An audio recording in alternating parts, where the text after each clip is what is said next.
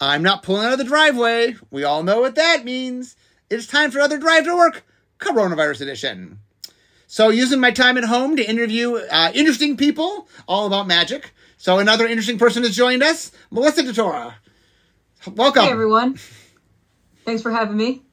Um, so, uh, today we have a topic today because uh, you uh, recently, rel- relatively recently, uh, put together a brand new team uh, called the Casual Play Team. So I want to talk a little bit. What, what does that mean? What's what what is what is this team up to? Uh, and then we're going to talk about casual play and what casual play means. Sounds good. So I guess I can start by talking about what the Casual Play Team is up to and like why did we even make it in the first place? Um, well, a big reason why we make it, why we made this team, is because we are making more and more products these days, and we need more resources for playtesting these products. And we didn't really have an efficient way to playtest Commander, so it was really important to us to like actually have a playtesting team dedicated to playtesting Commander because it was not really something that was done uh, as efficiently as we wanted to in the past. And like I said, as we're making more and more cards and sets, and especially Commander products, like it's really important that we have ways to test them. So our team was born. So one of the things that's always fascinated me, uh, and I've I've written articles on this and stuff, is just what exactly casual play is. And I think there's no one one single answer. I, I think casual play actually covers a bunch of different things.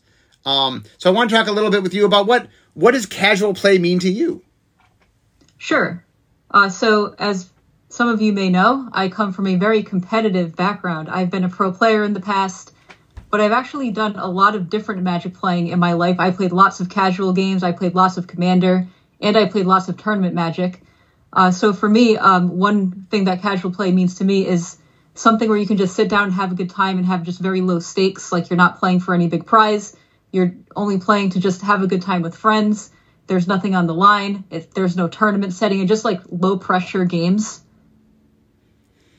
Yeah, the what, what one of the things that's interesting to me from a design standpoint is um we have to think about like like I'm big on psychology, right? Like part of being a good game designer is understanding the end user. How are they using what you're going to use?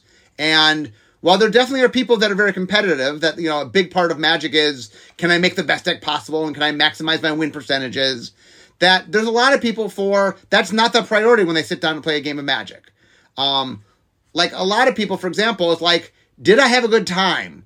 Doesn't matter what I won or lost. Like, did I enjoy? Was the experience worthwhile? Did I have fun just interacting with my friends? And did I did I get to do things that were cool and different? You know, did I did I get to have an experience when I played? And that it's not that I didn't want to win, but that whether whether I won or not was not the defining quality of did I you know was it a good experience for me.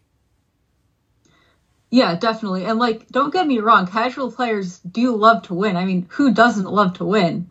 But like for me, like what is a successful game of casual magic is did you get to do your awesome thing? Like did you get to put together your sweet infinite combo? Did you get to put together your card draw engine and like make a bunch of like resources and and that kind of thing? Or even something as simple as like did I get to just attack my opponent to death with all of my sweet creatures? Like right? Like so if I got to do my my thing, regardless of if I won or lost. Like that's a successful game of Magic to me. Right. A lot of things. It's interesting when the game ends. I think one one of the game designer things I always think about is when the game ends. Was it a net positive experience? Do you want to play this again? You know, did did you have a good time? And that I think it's very easy to get caught up in win. I mean, it's not that like win. It's it's not that casual play cares about win. I mean, winning is fun. It's a goal. It gives you something to try to do. Obviously, you're trying to win the game, but whether, like, for example, there are games you could play where you won, but it was a miserable game. The, maybe the person you were playing with was, was just being mean to you or you know you just have experience where look i might have won the game but the play experience was not was not something that meant something to me you know and that that's it's so important to me that we are making a product that people have a general positive experience with yeah, totally. Like like one thing uh, that I asked myself is like, did my game actions matter in this game? You know, like was I able to effectively interact? Did I have agency? Um, did I get to do my cool thing? Like, you know, even if I lost, like as long as I was able to like make meaningful decisions in a game is like something that I think is important for the play experience. Yeah, another thing I, I wrote an article about this is something I call narrative equity. Uh, and the concept of narrative equity is that one of the things that people value is the ability to tell stories right? Is that if i play a magic game and something happened that i i now have a, a, new story that i get to tell my friends and i get to share the story that that itself has a lot of value. Um, and my example is um, at one of the world the world that was in memphis i believe uh, it was there was a new set coming out and uh, every r&d person who was at the event was given a card to play in there was a multiplayer event and we were saying, play this card in the event. No one had ever seen the card before, and just that's how we're going to show the people. That's how we're going to preview the card. It's just it'll show up at this event, and people will talk about it in the context of this game. And I had I didn't remember uh, I uh, Colossus Chameleon. Yeah, and, yeah, Chameleon Colossus. Chameleon Colossus, and and basically during the game, I managed to attack and gain like fifty five thousand life. Um, and I've told the story many times. I wrote an article about it, and like I was really, really happy because, like, look, that was a pretty grandiose story, right? And people were like, "Well, did you win?" I go, "What does it matter? That's irrelevant to the story. It's irrelevant. To, I mean, it, it, and then the end of the story is uh, I was one of the two people to win that game in advance, but whatever. Like that wasn't the point of the story, and that a lot of what makes magic magic, right, is the the moments that happen or the the experiences or the interactions, and that a lot of what we're trying to do is, hey, give you the tools so that awesome, amazing things can happen and you bond with people and share things and you can tell stories and that, you know, on some level, if we can make you experience something that's really joyful and something that really helps you, that whether you win or not is not key to whether that is a positive thing. Yeah. All right. I have a similar story. Uh, so first of all, I was at that Worlds in Memphis. That was my first World Championship. That was awesome. Great okay. experience. It was like 2008. That was sweet. But anyway, that's not the story.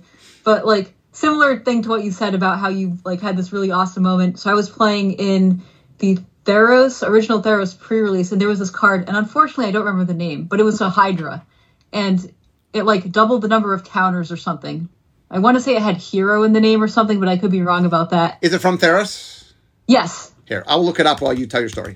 yeah, yeah. So like, we had this huge board stall. It's a pre-release, so super casual event, and like, typically slower games, brand new cards, nobody knows what the cards do or whatever. So like, the games tend to go a little bit longer. So I kept pumping this card over and over. Did we get the name of the card yet? Uh, the two Hydras are Mistcutter Hydra and Polukranos, but neither of those are the card you're talking about. Might have been oh, in... maybe Maybe it was a different Theros set. Maybe it could have been Born of the Gods or something. Okay, let, let me look. Keep keep going. All right. um. Okay. Now now I need to know the name of this card. I think it's called Heroes' Bane. Does that? Wait. What is this card? All right. Anyway, like I think you pay a mana cost and you double its counters, right? Okay. So, so like the game was going on forever and ever, and like both me and the opponent were building up mana, and nobody could attack because we had like a million creatures in play. And I got this Heroes' Bane up to in the thousands of power, but I could not win with it. My opponent probably had a Death Touch creature or something, and like this creature did not have trample. But I remember like at the end of the game, I don't even remember who won, but like because that's not really the point. But I remember at the end of the game, I took a picture of what this card looked like with all the dice on it, and there were like easily like ten d6s on this thing, you know, like or more. I don't know. It was like d20s or something. It was pretty ridiculous how many dice were on this card. They could not even fit on the card. I was just spewing dice all over the table with how big this card was. That's it.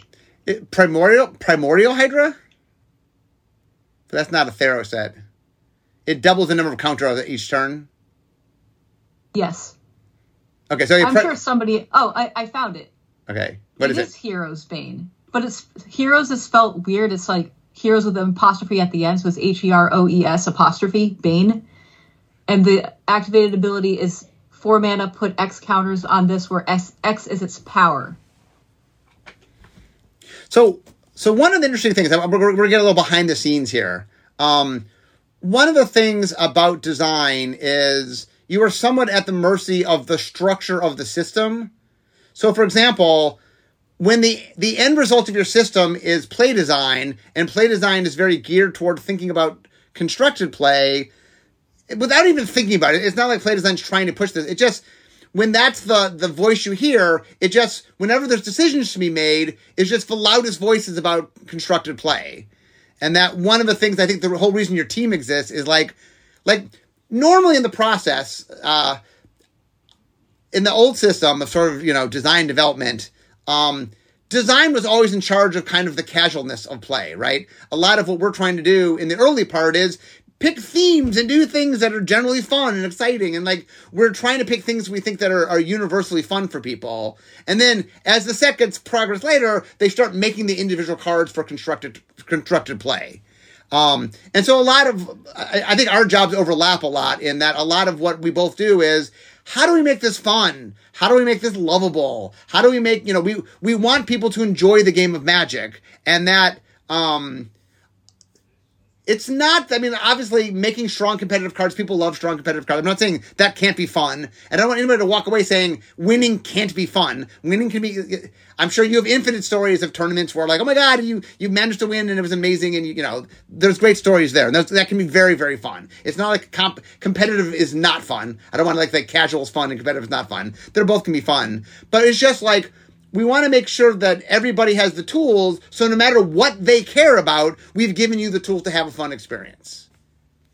Yeah um so the thought is if standard is fun and balanced like that'll kind of trickle down into other formats where like other formats will also be fun if we're adding new fun and balanced cards into the environment right? So that was kind of the thought there. So like that that's a big reason why play design um, exists is to just make sure that standard is fun and exciting and there's like lots of really cool things to do and stuff. Um, so I was on play design for a very long time, um, as many of your listeners uh, may know. So like a lot of what I say will kind of be about that here. But um, so a lot of what we did, or like what we still do, is uh, like we'll play test and just find the cards that are fun and push on those. So like if there's a theme that's super super fun, we want that to be strong. We want that to be the thing that people go to in standard. And then likewise, if something is super unfun, we're not going to make that one of the stronger cards. Um, that card, that particular card or theme might be fun for somebody, but if it's not fun for like the general player base, it's not really something that we're going to want to push on. From from a power level, we were talking about, like not make it strong. Yes, yeah, exactly. Like if something is fun, we're going to want to make it stronger in power level, so people have more fun with it. It shows up more often if it's stronger, usually. But if it's not super fun, we're probably going to make it a little bit weaker, but like maybe still appealing to like those specific players who might like that kind of play pattern. And another thing to keep in mind is um, we have some control over like certain formats push in certain directions. For example, standard is very, very sensitive to mana costs in that, you know, the difference between a card being played or not being played very much has to do with like, is there a window to play this card? Where something like Commander is a little bit slower. You know, it, it's more forgiving for more expensive cards, for example, in a way that standard sometimes can't be. Like it's yeah, it's really absolutely. really hard to make a six mana card in standard that matters. Yep, absolutely. That's something that we've been struggling with forever in play design. How do we make sweet six mana cards that are a like worthwhile to put in your standard deck and b are fun? Like take a look at a card like Dream Trawler. Like this card had a lot of mixed reactions as far as is this card fun? A lot of people didn't think it was fun, but this card as a six mana card had to be of that power level to see play in standard.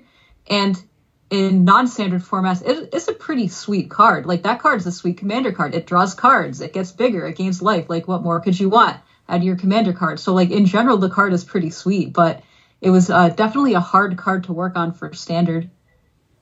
Right, and Commander, for example, like one of the things, um, I, I talk about this a lot, how that Magic isn't really one game. It's kind of, you know, Magic's more of a rule system than an individual game. There's a lot of ways to play, and that draft is very different than standard, which is very different than Commander and, and stuff.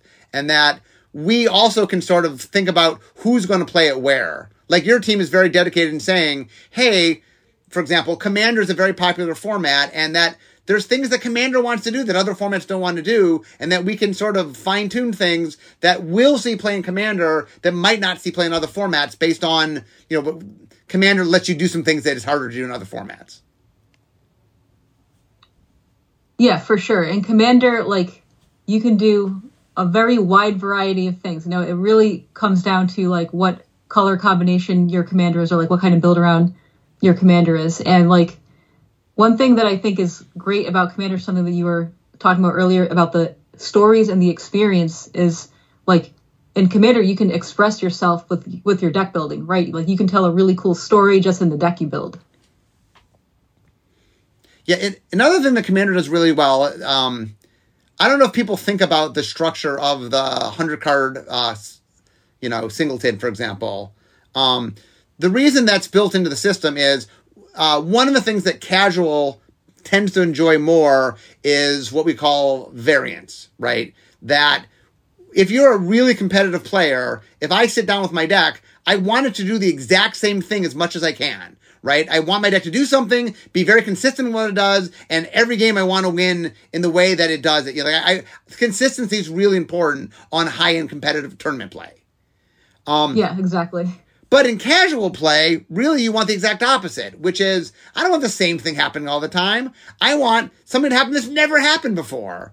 And so the reason Commander is a 100 card singleton rather than 60 card four of is the, the combinatorics means just like the chance of playing a commander game and playing the exact same commander game, barring like tutoring or something, it's very low, right? Just the, the chance that you get the same combination of cards when you have so many more cards in your deck and so many less repeats or no repeats. Um, that's a big part of what makes Commander Commander.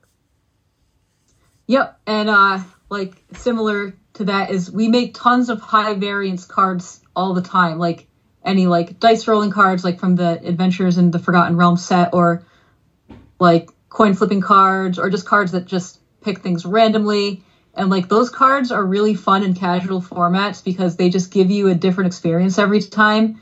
But if that card was, say, in a standard set, it's not really the type of card that we want to be on the highest levels of competition, right? Like, like imagine like the finals of a pro tour or something coming down to a coin flip, right? Like that's just uh, not really the best experience for for any of the players involved.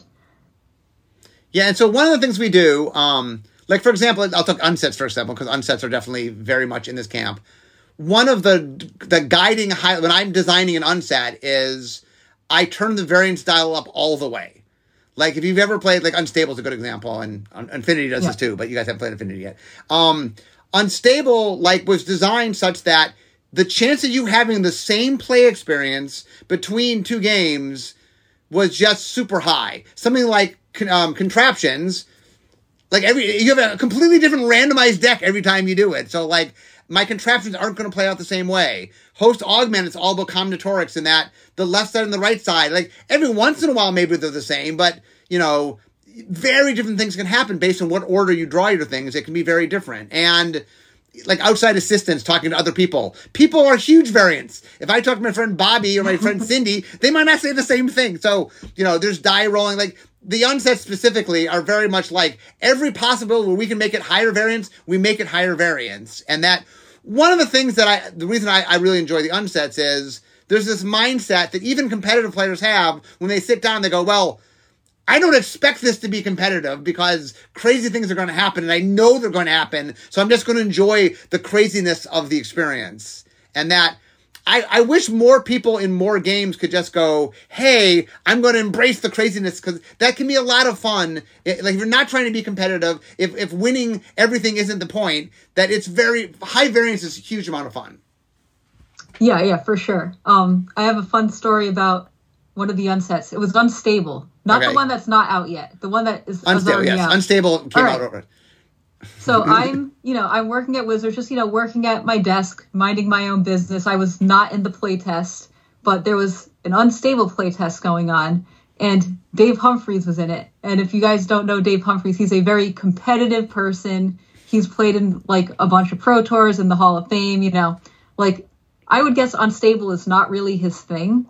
So, but he, was leading. He was leading development at the time, by the way. Just part Oh of the story God, is he was he was the lead developer of the set at the time. So continue your story. I didn't even realize that.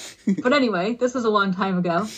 So he plays a card that's like a Thoughtseize variant. So like the card is uh you um ask a person next to you who's not in the game, hey, can you pick a card out of this player's hand and have them discard it? So he plays that card and he says, Okay, Melissa, you're right here. Can you look at his hand and choose a card and have them discard the card? And I look, or I'm like, sure, whatever, sure, I'll play along.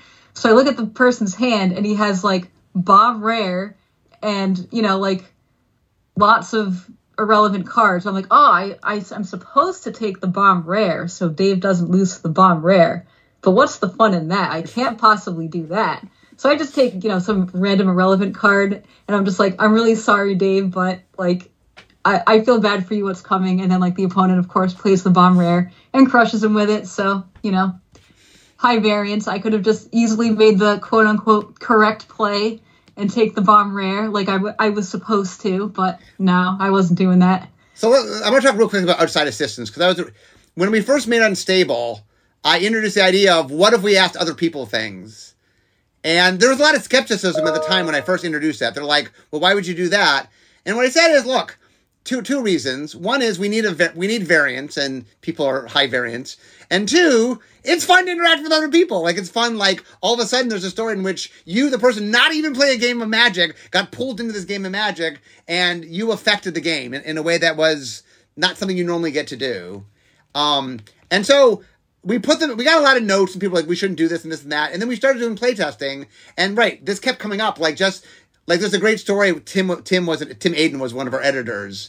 And, um, I think, uh, Ben Hayes, who Tim and Ben are friends, like there's a card called, uh, Friend Slaver, where it's like Mindslaver, but you get, instead of you taking over your opponent's turn, you, you get somebody else to take over your opponent's turn. And so Wow. he, he had Tim take over his opponent's turn, and then Tim just killed him. And he's like, "Don't ask me to do that again." and then that's a great Oh story. God, that's, a great hilarious. experience. That's a great story, and that's the kind of thing that's the, the reason that outside assistance. I mean, a little hint: Infinity will have more outside assistance. It just is a lot of fun because interacting with people is a lot of fun, and um, and the, like I said, stories are important, and that there's just something fun about getting your friends or getting a stranger or you know like it, it's just a lot of fun to interact with people people are fun and so um like one of the things that's really interesting to me uh, the more we the what's happened over magic's time is like what matters keeps changing as far as where's the focus and this right now in magic's life this is the most casual friendly magic has ever been like there, there's more resources allocated. Like we, you started a whole team about casual play. We, we've never had this many resources allocated to like let's make casual play as awesome as possible. And so I'm as someone who loves casual play, like I, I it's really exciting to me to see that we're spending a lot more time and energy on this. That that's great. Yeah, I, I mean, like, also, I, I would argue that, this is, uh, like, the first time that we really know that casual play is a really important part of Magic. Like, in the past, like, we're like, oh, yeah, competitive Magic, um, you know, that's what everybody's doing. That's what, like, players care about. But, and we didn't really have a lot of visibility into, like, how uh, people interacted with Magic casually, um, especially like years ago before like the internet and social media and, and all that stuff. But now like we see so many like content creators, like YouTube videos of Commander games and like Commander podcasts, and I feel like Commander is is everywhere. But I, but like I think it casual play has always been everywhere. We just weren't really aware of it. It was not very visible to us, you know, because for us like all we really saw was like, hey, here's some magic coverage of competitive games, or like that's like kind of what people were talking about mostly on the internet. Like that's what the websites are all about, you know. But like I just feel like things are just very, very different right now with like how much of like the Twitter community is talking about casual play and stuff like that. Yeah, it's it, it's interesting because like okay, so 1996 was when Unglued came out, right? And I remember at the time I was like, guys, no, no, there's an audience that just doing goofy, fun things that you know, and it, it is just funny watch, watching that sort of evolution. Um, in R and D, we refer to the group as the Invisibles because there's there's a certain group of people that we have high exposure to, right? That you know we through social media and through all data mining and this and that. Like there's a certain audience that we see very loudly, and for many years there was this group that we just couldn't see, and that's why we called them the Invisibles. Like our market research didn't see them, um, but we would sort of get offshoots of them existing. Like we could look at sales, or like there's there's there's things that would say we're missing something, but we didn't quite understand why. Um, and so it, we've come a long way. Like the fact that we have much better understanding of of who some of this casual audience is is I don't know, to me really cool as someone who's been at this forever of trying to convince people they existed at a time when we didn't have the metrics to say they existed. Yeah, like yeah, it's it's super interesting because like there are some cards. Um, so years and years ago, I worked at a game store, and like there were certain cards that were just so popular. Like for example, angels, or high mana value things, or whatever. Just like, and and it would always boggle my mind because I was like, wait, these cards are not playable in standard. I don't understand how people want them, but like they were more popular than like, you know, the chase standard rare at the time, you know, which was just at the time as like, you know, this is years ago when I was a Pro Tour player and I didn't really have a lot of visibility into like casual magic, you know. Um so it was just very weird to me like how are these angels flying off the shelves, you know, like they're angels, they're not competitive standard cards. I don't get it, you know, but but now I get it. Casual magic is just popular. And it can, and that's the other big thing is like I, this idea that casual magic is, is has somehow found its.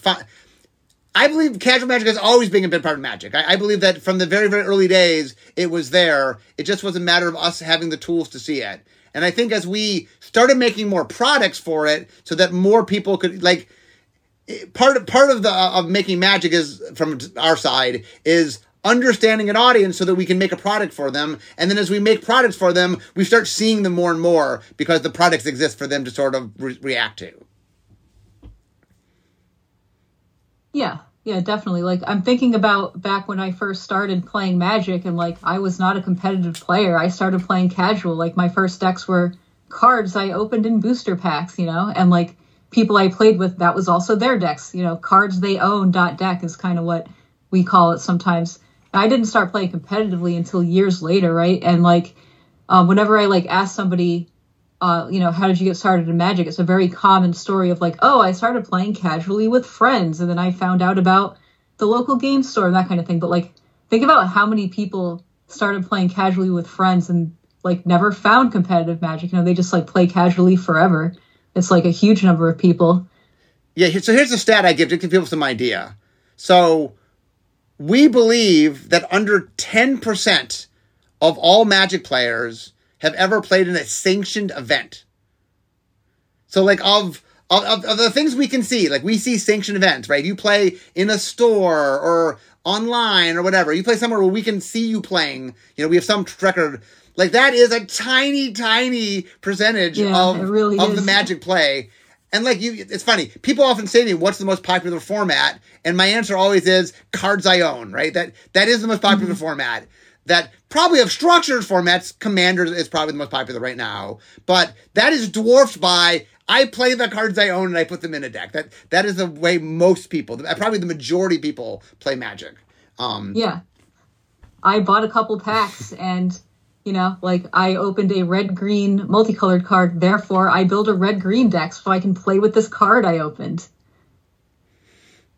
So it's interesting for me. I mean, the one of the things that I'm happy with is that we're starting to sort of acknowledge this audience more and like I say, actively design for the audience in ways that in the past was harder to do. And I'm I'm excited you have a team. Like I'm I'm super like on some level, I feel like I have new allies because you know a, a, lot of a lot of my job is to come up with what like fun things, and then I have to argue with people whether they're fun or not.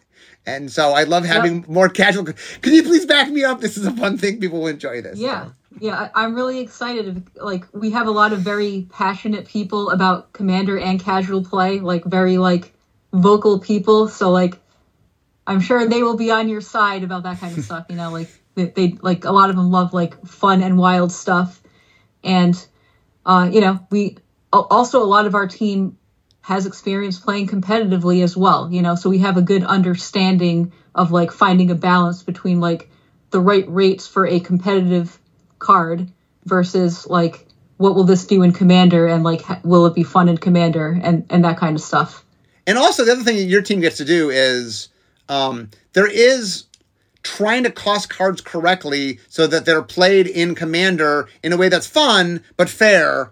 Like that's something that, Yep. that play design has not been well suited for, just because it's a very different format from what they they experience. Yep. That is going to be a lot of what our our team is going to be doing. Like you know, we, our team just started. Like uh, it's January. Our team started literally in November. So like we are pretty new at this. But yeah, like we've worked on a couple of sets already, and like yeah, that is a lot of what we're doing. Like a lot of it is like what is the right rate for for commander? At what point in the game is it appropriate for this card to like come down and begin doing its thing, right? Like that that is a lot of what we do. You know, like we're definitely trying to avoid cards that are just like snowbally comes down too early and just kind of takes over a game. Like I can give a couple of examples. I don't know how we're doing on time, Well, but wait, I- an example. Quick, quick examples. We're, we're Oh, okay. I, I can see my desk from here, so we're, we're close to ending. right. So All right, all Give an right. So, uh, an example of a card that that we are trying not to make is something like Dockside Extortionist. Like that card scales like exponentially well in Commander. Like it comes down and like produces a, a gigantic amount of mana. And like one of the problems with that card is just its rate. It just comes down like too early in the game and gives you such a mana advantage that it's just kind of hard for other players to come back from. So one thing that our team is trying to do is to make sure cards like that have the appropriate rate, you know, because like it is fun to make cards that generate mana. Making mana is fun. Like cheating on resources is fun. We're going to do that, but we want to do it in a way that is like appropriate for everybody involved.